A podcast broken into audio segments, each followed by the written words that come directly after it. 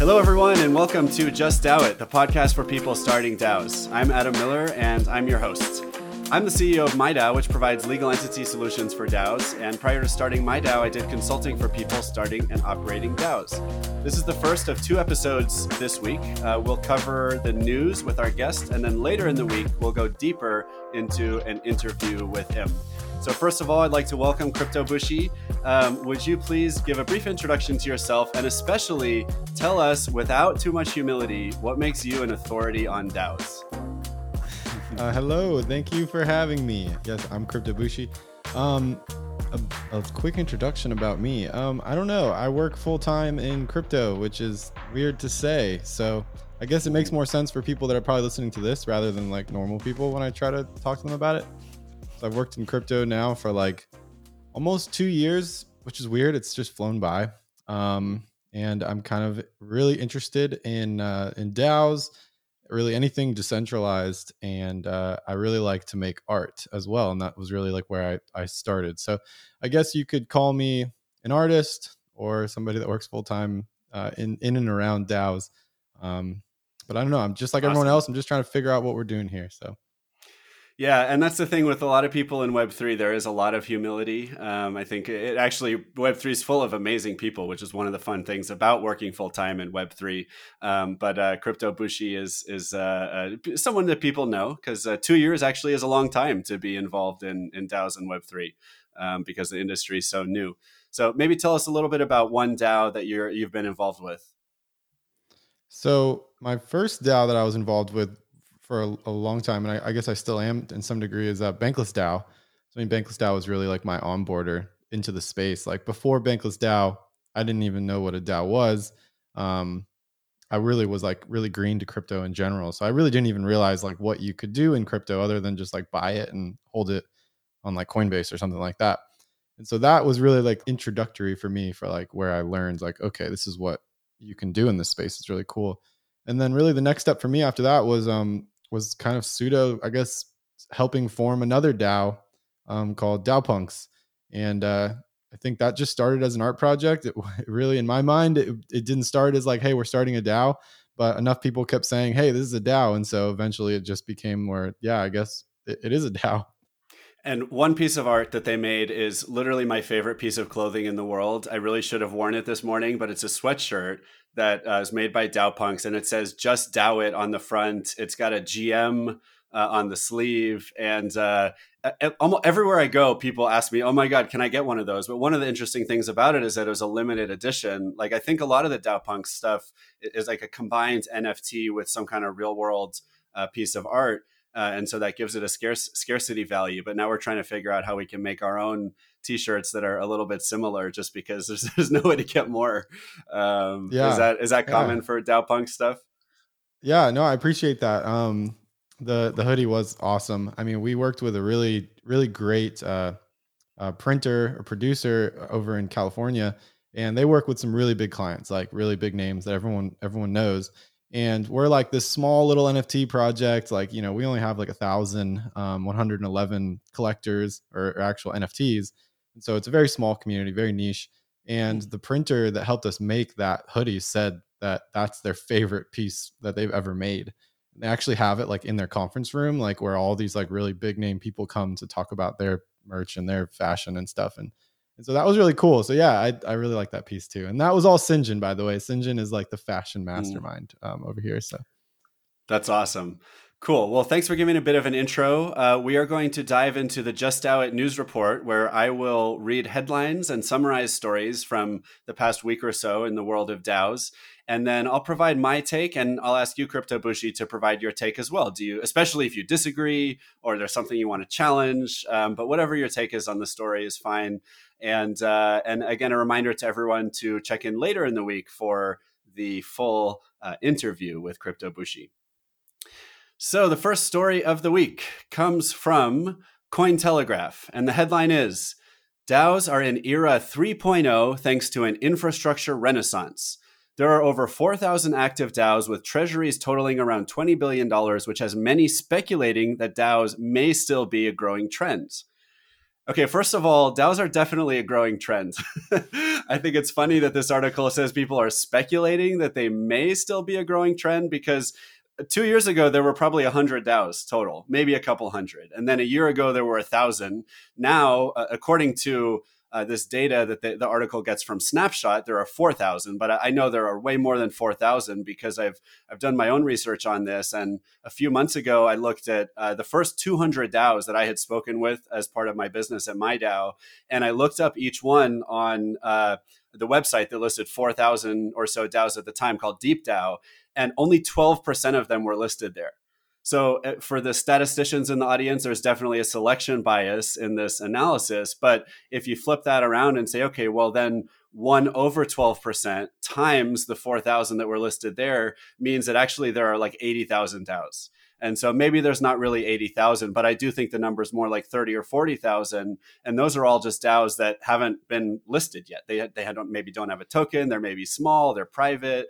They're just not DAOs that, that anyone's really aware of in, in, in the public. So um, definitely a lot of a growth happening with DAOs. I'm excited to see some positive press. The story also uh, shows a pie chart of um, what some areas of focus are for DAOs right now. And not surprisingly, um, the greatest percentage of DAOs are in DeFi. So these are like web three projects that also have a DAO. But what I think is really exciting, and N F Ts are big too, but I think what's really exciting is a lot of the newer DAOs, these are not like crypto projects starting DAOs. They're not web three native people starting DAOs. They're just people who wanted to do something in the world, like Save the Amazons, one of our customers is doing, or um, in another case, uh, just start a retail store. And, and they're saying, instead of using a traditional corporate structure, let's use a DAO to do this. And in some ways that can be more effective or at least different. So anyways, fun story. What do you think, Crypto Bushi? Yeah, I... one hundred percent agree. I mean, A, I would say, like, I think you said the number like twenty billion. I mean, twenty billion in the grand scheme of, of money in the world is like microscopic, right? So it'll, it'll probably grow much bigger than that. And then I would say also, like, I guess there's a nuance to it as well. Like, you know, we, we call them DAOs, which stands for Decentralized Autonomous Organization, right? But like, if you really try to boil that down and say, like, how many like actual like DAOs actually conform to like that, that definition, like, arguably like very tiny amount, right? Like, like just like very few. And even some of the big DAOs, um, they're kind of close to it, like being decentralized and autonomous, but they're really not, right? Like they're, they're still like missing that gap right there. And so I really believe personally that I think the DAOs that are going to win in the end of the day are going to be actual DAOs that are decentralized and are autonomous to like the furthest degree that they possibly can go. And, uh, And I put a tweet about, about this the other day, actually yesterday. I think that in the, in the end, we might only see a couple DAOs actually reign supreme in like capturing value.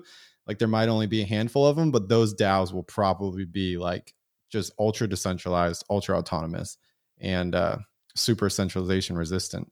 And so that's what I'm most interested in seeing. Like I like the concept that lots of people are like forming groups of people that are like they're using the the crypto like tech rail to like do something different. But I really think people need to like strive to like, tr- if they really want to be a true DAO, they need to try to strive towards that like decentralized and autonomous route, which is hard. I mean, I heard a talk that you were talking, um, I forget, I was listening to it on YouTube, and you were saying, you know, the tech just isn't there. And like, it's like that with DAO punks too. I mean, we'd like to be more decentralized and more autonomous, but you know, without like a full-time smart contract developer, like that's really hard. And so, you know, I'm, I'm more interested in exploring true DAOs in the future, but that might just be a nuance on my end as well, because I guess you could always argue like, well, what is a true DAO? Yeah, and I love to argue with people about that. So maybe we will a little bit. Um, I'm curious, actually. So a, a lot of my guests um, come to the show with a different idea of what a DAO really is. And some people are much more expansive with the definition. Others have a more specific idea of what a DAO is. It sounds like, but correct me if I'm wrong, you're saying that what's important for a DAO is to be uh, truly decentralized and truly censorship resistant, I think was one of the things you said. So so really, I guess, really leveraging blockchain technology for the governance and treasury management. I mean, what else would you say in your mind makes something like a real DAO? Yeah, I think the autonomy part too. So like in my mind, the autonomy would be like, okay, you know, the vote is on chain, right? However, however the governance structure is built for that. Um, you know, if if the if the DAO votes yes for whatever, then, you know, there's certain triggers in place that are like automatically move funds around or do whatever, like whatever the DAO is made to do. And so, for instance, like a DAO that comes to mind that really does this well is like Cult DAO. And I don't know if you ever heard of Cult DAO. Cult DAO is super interesting. I mean, basically it's it's such a basic DAO. Like basically they have an on-chain governance system to where if you hold a token, you can cast a vote. And then all the all the function of the DAO is is to decide where to send funds. Like the DAO takes in funds from a tax on the on the tre- on the uh, transactions, and then basically people vote to where to send those funds. And it's it's either a yes or no sort of situation. So like somebody puts a proposal up and says, hey, okay, send fifteen E T H to this address. Everybody goes on and votes yes or no. If it votes no, then obviously it, it doesn't happen. If it votes yes, the E T H automatically gets sent to that wallet. And so like, to me, like it's just so basic and simple, but that's really what the DAO is supposed to do. I mean, that DAO is basically built around sending E T H around to like different projects and investing.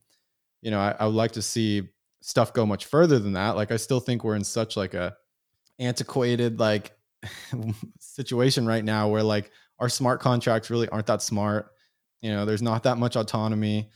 You know, you look at some of the big DAOs like uh, like MakerDAO. A lot of people argue that like MakerDAO is one of the most like decentralized DAOs, right? Well, not really. I mean, they they they hold a ton of their funds in like U S D C, and then if you dive into U S D C, U S D C holds a ton of their their capital inside of like, you know, bank accounts, which are totally centralized. And so there's like so many failure points that, I, to me, I think a true DAO, at least from the word DAO, decentralized autonomous organization, is one that's decentralized and one that's autonomous. Um, and so I'd like to just see more of that. And, and I'm excited that there aren't a lot of those around right now, because I, I think there's going to be great opportunities to where if you can really identify like, hey, oh my God, like this DAO right here is doing something that like we really haven't seen before. Like, I think there's going to be a lot of value to capture there. Yeah. All right. So this conversation wants, makes me want to skip ahead to one of the stories I was going to cover later, because I, I think it's relevant here. So um, this is a tweet from SushiSwap. So Sushi is one of the leading uh, DEX aggregators, so a place that people can go to trade different tokens. And the tweet uh, goes as follows. The first ever community slash DAO driven election of a head chef has been a huge success. We're excited to introduce you to Sushi's head chef, Jared Grey. Want to ask a question in person, join the forum. Um, what this article is announcing is the Sushi DAO um, has spent months actually uh, looking for what they're calling a head chef, which to me, after reading into a little more detail, basically is C E O. I mean, they said we're hiring an executive team. They want someone who can do things like hire people and spend some money and take some actions without having to go back to the DAO for approval. And uh, and, and Sushi is one of the biggest D E Xs, one of the biggest DAOs out there. Uh, so the question I want to pose maybe to you first, Crypto Bushi, and then I'll weigh in. Does hiring a C E O mean you're not a DAO, or can a DAO have a C E O? Yeah, see, I, I would never probably go as far to say like, oh, that's not a DAO and this is a DAO. Because like even the DAOs that I'm a part of are not perfect. Like there's no such thing. I mean, anytime there's humans involved, there's always imperfections. Um, and I will say that like, I think there's also a difference between like being a startup DAO and being like a DAO that's meant to last forever, right? And so I think like, you know, as I've grown in this space and I've I've seen like how coordination failures work and, and how hard it is just to coordinate human people. When you start something, you're essentially a startup. You know, if you start a DAO, you're basically a startup. You're a startup business. And in the world of startups, like what, one in ten startups succeed, the rest fail pretty quickly. And so I, I think that rule passes over here too. And And so I think like in the startup phase of a DAO, like absolutely you need people to lead the charge. Like, cause if you don't, like everyone's just going to be sitting around saying, okay, like, you know, who's going to do this and who's going to do that? And nobody's going to want to do it um, unless there's some sort of incentive structure built. And usually there isn't. And so there needs to be some people who are like super invested in the project who are going to push it forward. But I do believe though, that like, if you want to build a DAO for the long haul, you need to have like in your plan, like a way that eventually you're going to like decentralize that. Like, you know, you're going to, you have a plan like, okay, once we get to this step, we can like back away to where like, maybe we don't need like that executive team anymore because the DAO is like kind of self-functioning. And, and maybe that, maybe that doesn't apply. Right. I mean, and, and it depends on the business model, I guess, of the DAO too. And then maybe we get into an argument of like, well, maybe we shouldn't be calling certain things DAOs anymore. You know, maybe we should be calling them like D O Os, all right? Digital organizations or, or something else, you know, like I think, um, the word DAO is just starting to get slapped on to like everything. Like, hey, you can fit so many tokens in this thing or something. Yeah, it's a good point. I mean, maybe a little more terminology would allow us to be a little bit more um, clear about exactly what is what and what is not. Um, you know, personally, the way I define a DAO, um, which I think uh, ends up being very expansive, is any organization that uses the blockchain for governance and membership tracking. And so if you follow that definition, and I would certainly agree, too, that the culture in DAOs is one where everyone is also really usually trying to build organizations that are very flat, no hierarchy, definitely no C E Os in most cases, um, you know, very open communities, that kind of thing. Um, but to me, what Sushi is doing as an example, um, I actually think this might be the future of DAOs. And and I think the reason this is still so special and unique and different from the Web two world is in Web two, the traditional corporation, even though technically the shareholders get to elect the board and the board gets to elect the C E O, in reality, pretty much the C E O is always in control, right? The C E O like chooses the board. The shareholders only get to vote so often, and the board is sitting there like counting the votes, right? Like it's very easy for them to push the organization whatever way they want, kick out board members, change the rules for shareholders, all this stuff. So to me, if you have a community like Sushi where the ownership really is very distributed, anyone can buy a token and, and, and have some governance rights, and you're electing a C E O, but just as quickly the community, the community could fire the C E O. Or they could change the C E O's budget, or they could introduce a rule that C E O has to follow. So to me, that still is a huge leap forward in terms of decentralizing uh, how organizations work. And um, yeah, to me, I actually think that's the way more DAOs will go, because I think I think having that um, the strong leadership, whether it's centralized or not, but you need strong leadership. And the way we've classically done that is through hierarchies in human society. So I actually think more DAOs will go this direction. And to me, it doesn't make them less, any less of DAOs, as long as it's the people who are choosing. But if they're choosing a C E O or choosing to have no hierarchy, either way, to me, that's great. And that's a huge leap forward. And I think it's a, a good way to run a DAO. Yeah. Yeah, I think right now it's like we're in such a, pro- a phase right now where like everyone's just throwing mud at the wall and trying to see what sticks. And um, good, you know, I, I think a good a good thing that people should take away from this is like there's no such thing as like a DAO expert. There's no such thing as like somebody who knows how DAOs are going to be.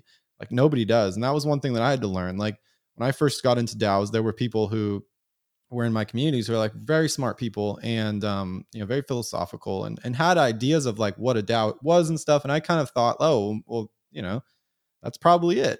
And then I learned quickly, like, well, some of their things didn't really work. and, and then I realized, okay, well, actually they're just guessing, like, just like I can guess. And so, you know, I'd stress to everybody listening, like, if you are like, if you look at some of these structures and, and you think like, oh, that doesn't really make sense. Well, just because like some big group's doing it doesn't mean that it's going to make sense. I mean, it might not work. And so like maybe yeah. you have some really cool idea. Um, and right now is like the best time to try that because that's essentially what everyone's doing. Like no one knows what the hell they're doing. Everyone's just trying new stuff and trying to see like, is this going to work? Is it not? Cool. Let's pivot if if not, you know? Totally. And I think that's especially true for any audience member listening who has experience with business, with leadership, with management, with governance. Those are the things we need in the world of DAOs, because those are the things we're trying to do just with a new tech stack, basically, and then maybe a new culture, a new set of values. But a lot of the people in Web three have no experience with governance compared to, let's say, someone who sat on like twenty or thirty boards in their life, nonprofits, for-profits, everything in between. That those are the people I think we need coming into the space and joining the conversation and helping us figure out how DAOs should really work. Um, all right, next article is from Coindesk, and the headline is Ooki DAO case so egregious C F T C had no choice, Chair Behnam says. Okay, this article is really cool. So my listeners will remember over the past few weeks, we've been following the B Z X and Ooki DAO story where the U S uh, Commodities and Futures Trading Commission has come down hard, not only on the founders of a DAO, but on all of the people who participated in governance, even going so far as to serve their uh, serve their uh, lawsuit in their web forum, letting everyone know that they're being sued and they better find a way to uh, protect themselves.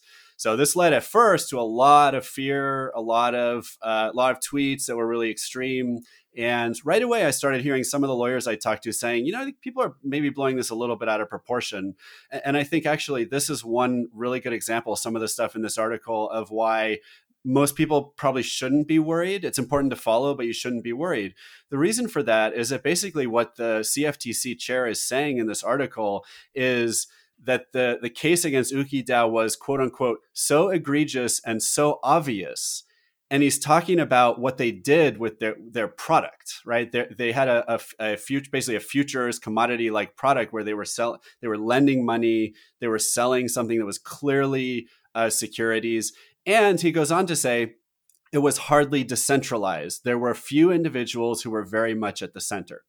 So, so the two things the C F T C is saying, which is cool, they're even explaining themselves in the first place, is this DAO was like seriously breaking the law in a big way. And I know that's still an interesting other debate, is like, should this stuff be considered securities anyways? But these aren't like DAO governance tokens. These were like products that were built to be like lending products, leverage products, stuff like that, that the DAO was selling through its protocol. Um, and it wasn't very decentralized, right? This was a situation where the C F T C actually looked and said, you know what, this doesn't really look like a DAO. It's mostly these like founders are really leading things. Now, why then they chose to go after all the all the token holders, I guess I don't know. Um, and finally, I'll just say this other quote from the article. The chair added that it was pretty clear that a few individuals were clearly trying to evade our rules. So I just think to all the DAOs out there, the founders, the governance token holders, you know, pay attention to the rules, look at what the C F T C is telling people to do and what not to do. And I guess if you're operating in, in that space of like building securities products, like futures, like you should probably be a lot more worried than uh, and and paying closer attention and having more lawyers on your team than, you know, a DAO that again is like trying to save the rainforest and you just have a governance token. You know, right now that's not something that regulators are going after people for. They're really just focusing on the worst of the worst cases. So, um, what do you think, uh, Crypto Bushi? Yeah, I mean, I think this space right now is so new and it's so disruptive, and like you have a lot of like very disruptive people in it. And so I think a lot of people look at our space as like, I think kind of uh, like hostile, especially I would think the powers that be. And, and I think that that's warranted. I mean, I think they should be worried because if, if the stuff here succeeds, then it's going to make their job a lot harder. And, you know, I don't think that some of the stuff that they do is always in the best interest of like the people they serve. I think sometimes they do it in the best interest for themselves. And so obviously they're scared because they're like, oh shit. And so I think anytime there's a new industry that's like budding and it's, it's, it's got enough power to like change the whole world, you're going to always have like a fight back from the powers that be. And so I think like in this case, I mean, for instance, I'm wearing like the Tornado Cash shirt. I mean, I was a user of Tornado Cash. You know, I wasn't a criminal. I didn't do anything illegal. Like I was moving m- my own money through Tornado Cash for legitimate reasons. But then one day, you know, the United States government started, you know, basically say that like, well, you know, the people that were using it were criminals. And so now I'm sure I'm on some like watch list somewhere, right? But I would stress to people that like, you know, if you're buying into like these DAOs and stuff, and again, I'm not a lawyer, but you have the ability to like be somewhat anonymous online. Like, and so I would say like, maybe if you're like trying to speculate into some of these DAOs and you don't know if like, you know, they're going to be come under any sort of scrutiny one day, maybe you should try to like use the veil of anonymity on there if you can. I mean, there's ways to do it. Um, and it's not illegal or anything. And so, you know, I've always thought that too. Like I've stayed pretty much um, anon. I mean, I'm like a pseudo anonymous. I mean, some people know my real name, but it's not like it's so super easy to go find. And uh, so for instance, like if somebody goes on Etherscan and looks at like my wallet or looks at a list of holders of a specific DAO, they're not going to like see my full name on there, which, you know, there's like a bunch of addresses. And so I would say like, if you're going to, if you're going to be in this industry and you're going to like, you know, you have to be, you have to still protect yourself in some degree. And you know, nothing we're doing is illegal until they say it is. And so why not have an extra like veil of secrecy if you can? I mean, that's what I would do. You know, so to me, there's kind of one way of looking at it is there are kind of two sets of uh, projects, or you could say two sets of types of DAOs uh, in this space. One type is evolutionary and one type is revolutionary. And I think what you're talking about to me is if you're going to be part of revolutionary projects where you know that you might be breaking the rules or you're doing something that you might, let's just say, get piss off the government, right? Even if it's for a bad reason that is like unethical on the government's part, if you might piss off the government wherever you live or somewhere in the world, maybe you're a revolutionary and you should be as anonymous as possible. The DAO is probably not going to want to form a legal entity or uh, sign, you know, have people signing contracts with their real names. That's a project where everyone should remain as anonymous as possible, and the software should be built in as um, in a in a way as much as possible that can't be shut down by centralized entities like governments.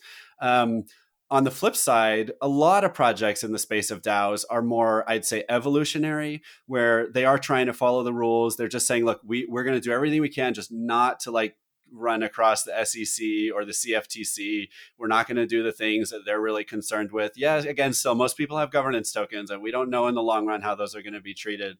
But when it comes to like the stuff that really concerns regulators today, let's try to stay away from that. And maybe let's form a legal entity. Let's say, you know what, we're going to be a, a company based in, in the Marshall Islands is, is what I love, but maybe it's in Delaware, maybe it's in Wyoming, and we're going to try to follow the law as much as we can. And I think both of those are totally fine. And it's kind of cool that we're all building together nonetheless, because the technology is is generally open. And, you know, the things we learn in the revolutionary track can be used in the evolutionary track and vice versa. We're all seeing each other at conferences anyways, at least for the time being in the free world. Um, so that's one way I like to look at things. I agree with what you're saying, but I would even say the base layer itself is just super revolutionary. I mean, like Ethereum, you know, in itself could come under scrutiny on its own. And even like protocols like Uniswap. I mean, Uniswap is so embedded in the ecosystem that like everybody has touched Uniswap. You know, like if you're in crypto, you've touched Uniswap. And Uniswap in itself, I mean, it's it's a decentralized exchange. I mean, it's it's it could be under scrutiny one day, and a lot of projects would feel that pain. And so, I just I can see a world where, you know, it, we we eventually see the powers that be try to fight back. And I think people should be a little bit more cautious with like, you know, how they go about doxing themselves, not saying that they're doing anything wrong or that it's shady or anything, but it's like, again, like you're not forced to, to dox yourself. So just be, I guess, a little bit when just think about it kind of sort of situation, you know, and like you can use alternate wallets and stuff too. I mean, you can have like one persona over here and then you can have a wallet over here that nobody knows is yours. I mean, there's ways that you can, mm-hmm. you know, still play around and figure stuff out. Yeah. Yep. And again, advice. I'm not saying this in any nefarious way. I just, I just know, I mean, how fast yeah. it can change. I mean, look at Tornado Cash. I mean, Tornado Cash yeah. was perfectly legal to use, and then next day it's not. And, yeah. you know, if you're telling me that there isn't some government database out there with all of the addresses that I've ever touched it, I mean, one hundred percent exists. Yeah. Like, well, that's even just on the blockchain anyways, right? The, exactly. That but I'm saying they're probably even, I'm saying they're yeah, probably like even trying to go you. as deep as like trying to figure out like, yeah, like who the wallets are tied to. I mean, I, I guarantee. And, yeah. and so I think, you know, that yeah. more of that's going to happen. I'm sure it's going to happen. Right. Um, and who knows, maybe it'll, maybe it won't be as bad as everyone thinks, but I mean, I kind of think that was just like kind of the, the start. So we'll see. No, I mean, look, I, I have similar feelings. You know, you look at like the Tornado Cash developer who was arrested in, I think the Netherlands, um, uh, was it Netherlands? Yeah. And he's still uh, in jail. Still in jail, hasn't been charged. No, no one has told him or anyone what he's being charged with. Um, another example I like to point to is the tr- the Canadian truckers who were protesting against, uh, I don't even remember anymore what they were protesting against, but the truckers were protesting and uh, the Canadian government took away their bank accounts. So they couldn't buy food or take care of their families. And it was like, wait, can- Netherlands and Canada are basically completely taking away due process and people's rights.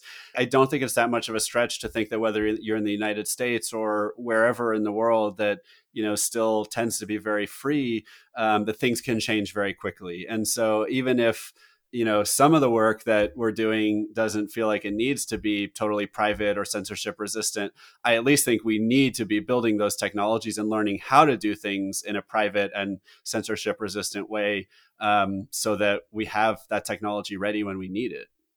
Yeah. Well, and I think it's worth going back to like, why was this technology created in the first place? I think a lot of people just have totally lost sight of that. I mean, you know, Bitcoin was created as like a way to, to like transact, like, censorship resistance. Like I think even originally it was supposed to be private. I, I don't know how it turned into this whole like public ledger. And I think that, you know, there's a big problem there where like you have Bitcoin is, is so open and transparent and Ethereum is as well. And I see huge issues with that in the future. I mean, think about it. Like, and everybody, anytime like like when Tornado Cash was banned, you had a lot of people that didn't really understand. And they're like, oh, well, why should that be allowed? Like, of course, all the transactions should be like allowed to be seen. It's like, well, you know, I can't go and look into your bank account. I don't, I can't go and look into your like Bank of America or whatever. I mean, you know, cash is inherently private from its inception. And so I just don't understand why like people just are losing this concept of like privacy online or just privacy in general. And I think that's a huge problem, is that this space is just losing the concept of privacy. And so I think like we have to go back to like our kind of cypherpunk roots and say to ourselves, like, you know what? No, privacy is like one of the most important things. And that's why this was all started in the first place. And so I think people should just be a little cautious of like, you know, uh, signing away those rights. A lot of people who built the internet as we know it were building it for those reasons too, right? And uh, I, I think to a lot of them, what's happening with crypto is is finally the internet moving in, in the right direction to where it was originally um, hoped for that it would would go, which is a, a place that does provide for things like privacy and and and freedom of action. So yeah, I like that a lot. Um, do, I'm curious, do you have a favorite like resource, like a book or a movie or an article that if someone wants to go a little bit deeper on cypherpunks philosophy and uh, stuff like that? No, not really. Just uh, browsing around like all the kind of historical figureheads who have like helped shape crypto as we know it. I think that's all like great starting points. I mean, like Zcash with Zooko is wonderful. I mean, he really talks a lot about privacy and the importance of it. Um, there's one podcast in specific. It's uh, it's Up Only with Kobe and Zuko, or Zuku, I think his name is. And he talks about kind of the whole inception of Bitcoin. Like Zuko actually talked and worked with, um, you know, Satoshi Nakamoto, early days Bitcoin. You know, he knows just about every cypherpunk that there was who was building these things. And, you know, he went and built his own blockchain, Zcash, which is completely private, which is really cool. And so that's really when I started to realize like, okay, yeah, like I didn't even really understand the history of all this. And I started to really see like, wow, yeah, we've gotten like away from that. And even if you just go back to the to founding fathers of just like the founding fathers of the United States, I mean, privacy was at the core of like a lot of their beliefs. And we've just gone away from that for a long time. And I think, um, I think the founding fathers would probably be turning in their grave. I mean, I mean, again, and look at just the basic concept of cash. I mean, cash is anonymous. Like it was made to be anonymous. Like, and so I just don't understand why everybody has to feel like a criminal nowadays because they want to be, to have privacy. I don't, I think it's just a bad stigma. And I think the crypto industry is losing that. And if we lose it, we're like the last hope. Like who else is next? Who's yeah. going to, who's going to pick up like the flag after us if we drop it? Nobody. To, yeah, to me, it even connects back. This is getting a bit um, on a definitely on a tangent, but the whole idea of capitalism and free markets, you know, like if you go back to Milton Friedman, who was one of the original advocates for it, um, at least in modern history, talking about how you can't have freedom in general without freedom of how you spend your money and freedom of entering into contracts with people. It's it's just impossible because at some point, if someone can stop you from spending your money, they can basically stop you from exercising your freedom. And I think that's another really important thing that we're losing in the world today. We're moving really far towards like socialist slash communist direction. And I see it in little, even what feel like maybe little things like recently President Biden basically telling the world like, oil companies, gas stations, you better not raise your prices. Like people really need gas right now. So like keep your prices low or like we're coming for you. And it's like, that's not how the world works. Like prices are there to, to like communicate information about how much of something is available. And like we spent the last several years listening to the same people say, hey, we're using too much gas. We're using too much energy. Well, if you want people to use less, prices need to go up. And if there's less available, prices need to go up or there won't be enough to go around. And then we'll just yeah. end up like, I guess, in the seventies with people waiting in long lines for gas instead of just having to pay a little bit more. Um, yeah. So, and I just, I don't hear much, not a lot of people are like, seem to have a problem with that. They're like, okay, well, yeah, I want low gas prices. So sure, the president can go ask for low gas prices. But that those yeah. little things are what, what slowly will chip away at our freedoms. I think, yeah, we did go on a little tangent, but I think it ties back to what we're talking about DAOs. I mean, the whole concept of like all this stuff was created to fight against stuff like that. And so like, do I think there's a lot of really cool novel ideas that are coming out that are like really nice and, and fun? And like, am I interested in them too? Yes. But if the base layer of like censorship resistance, if that base layer fails, then all that that stuff's just going to fail too. So it's like, we can't get too caught up like chasing the shiny, the next shiny object. Like we still have to focus on like the basic ideals here, because like that's not done. And um, you know, if we build this whole like uh, this whole like digital Web three economy on a house of cards, I mean, it's just going to eventually come collapsing down. Or we're going to look back and be like, holy shit, we just recreated what we didn't like. So it's like, what's the point? Yeah. And so I actually even want to go a little bit deeper on this concept of what makes DAOs censorship resistant and why that matters. So if we go back to the Canadian trucker situation, um, and the government took away their bank accounts. And so what did some of them do? Well, friends and family started sending them Bitcoin or Ethereum, and they were able to use that Bitcoin or Ethereum to buy supplies, right? Obviously, not every convenience store takes Bitcoin, but like, they're able to find people who would sell them stuff for crypto. And so they could go still buy food and whatever other necessities they needed. Now, where DAOs take crypto to the next level is they say, okay, now let's say those truckers want to get together and organize together towards a common purpose. Without DAOs, they would have had to maybe use like a Facebook group and a bank account, right? If they want to be able to like collect money together and decide what to do with it together. And the government just would have taken away that bank account, or they would have contacted Facebook and said, hey, we need you to take down this Facebook page. So that group of people would not be able to organize together. Now with a DAO, they'd be able to spin up wallets, spin up some smart contracts for their DAO, you know, maybe using some DAO platform, whatever, DAOhaus or whatever. And suddenly people can give donations to all the truckers collectively, and the truckers can decide what to do with that money.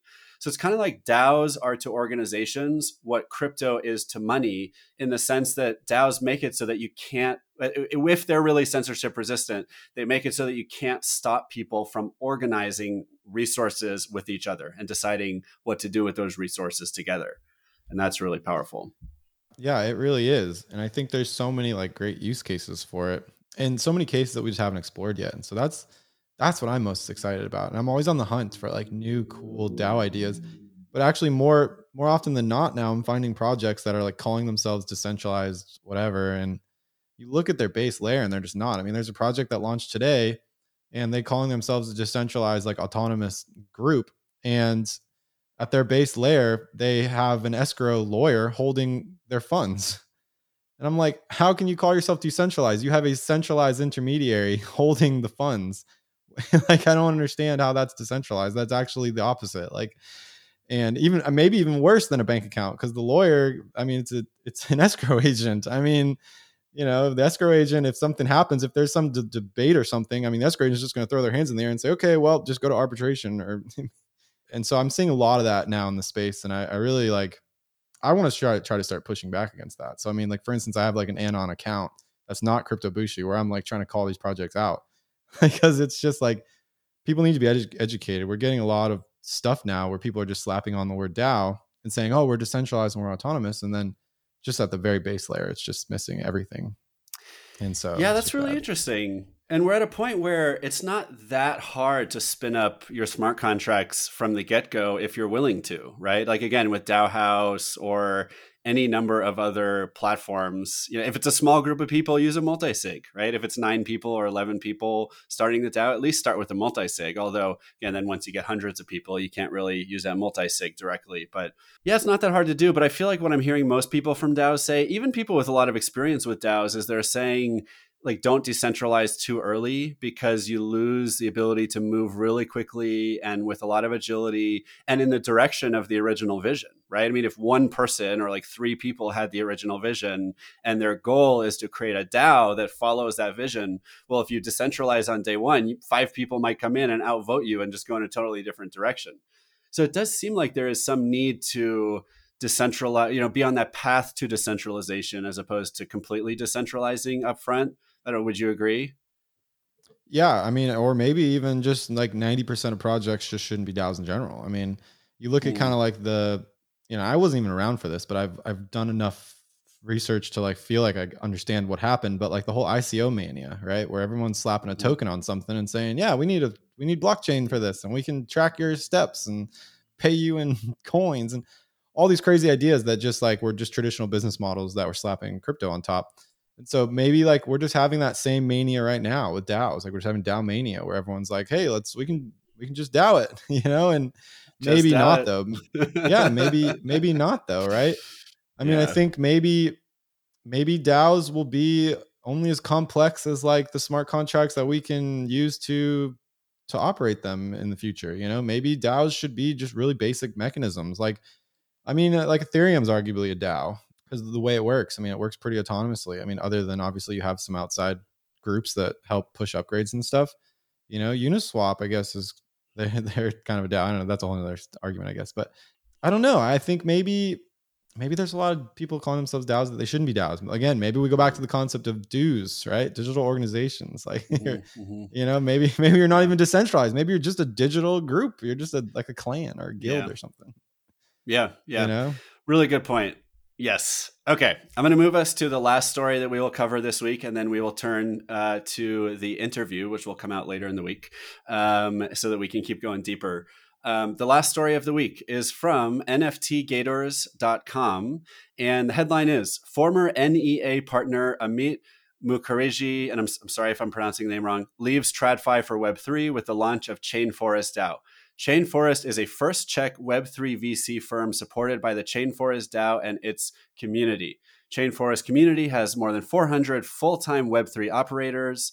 Anyone may gain admission to the DAO, and the purpose of the DAO is to make investments in early-stage Web three projects. So always exciting to hear about uh, people bringing more capital to the space. Um, N E A, the firm that Amit uh, comes from, is uh, New Enterprise Associates, which is one of the leading V Cs, probably top ten or top twenty. Um, and, and he was a partner there. So for him to be uh, starting a DAO that's going to make investments is uh, really exciting. Um, I couldn't find any data on how much money they're actually managing or if that's still T B D. But uh, anyone who is starting a DAO or a Web three project, you may want to, and who needs funding, may want to check it out. Anything to add on that one, Crypto Bushi? No, I guess so. They're just starting basically just a V C fund and they want to invest in DAOs. Is that what they're doing? They're starting a DAO to invest in Web three projects. I don't know. I'm I'm still struggling with some of the governance value to governance tokens models and stuff. So I'm and especially those types of DAOs, because they're like they're like, oh, the governance token does not does not give you any uh, stake in any of the investments, and you don't own equity because that would be a security. So it's like, well, yeah. what am, what do I own then? Like. Just have like Good this point. Little token where I can say yes or no to something, and they make their own investments. You know, and in this in this case, I think people the people who are part of the DAO might be making the investments directly. So maybe it's more like an angel association DAO than an investment DAO per se. And it says they will be giving community members, who they call rainmakers, raindrop uh, tokens. Oh, and it does say tokenized car- the tokens represent tokenized carry in the fund, which means you would be getting um, part of the return, which sounds like it, it would definitely make those securities. So maybe they're following they're all the securities rules. Yeah. Well, and I mean, something we don't talk about a lot is, I mean, if you're like this partner from N E A, you might be willing to just follow all the S E C's rules, right? I mean, it's, yeah. it's, it's expensive and challenging to do so. But one option for DAOs, aside from making sure your token is not a security, is just to let it be a security and just know that that means you have to follow a bunch of rules and almost certainly have lawyers helping you. Um, but there's nothing wrong with that path um, too, if, if that's the way people want to go. Yeah. Yeah. I, it's, I guess that my, my argument, again, going back to what we said earlier, is like, well, if they're going to call themselves a DAO, then show me the decentralized part and then show me the autonomous part. If not, then they're just a yeah. V C fund in the traditional world. With a token, maybe. yeah, with, with a token that might yeah. be worthless. yeah. Yeah. Yeah. Interesting. Okay. Cool. Awesome. Well, that was the Just Dow It news report. Uh, there are a couple other articles that we might tweet about uh, from the Just Dow It pod account, or uh, you can check them out in the show notes. And uh, thank you, Crypto Bushi, for being a part of the Just Dow It news report. Uh, we will have Crypto Bushi back later in the week for a more in-depth interview. So don't forget to uh, join us again for that episode. Um, meanwhile, Crypto Bushi, would you tell us where can we find you and your projects on the web and on social? Yes, thank you. That was a lot of fun. My uh, the best place to find me is on Twitter, and it is at the Crypto Bushi. Awesome. And people can find me at zero x thriller on Twitter. MiDAO is at MiDAOds, M I D A O D S, or MiDAO dot org. And for the audience, uh, are you thinking about starting a DAO? Just DAO it. Or maybe not, as we discussed in this episode. uh,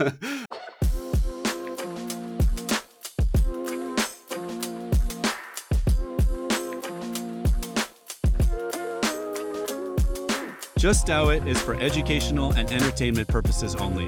Just Dow It does not contain any legal or financial advice. MiDAO also does not provide legal or financial advice, and nor does your host, yours truly.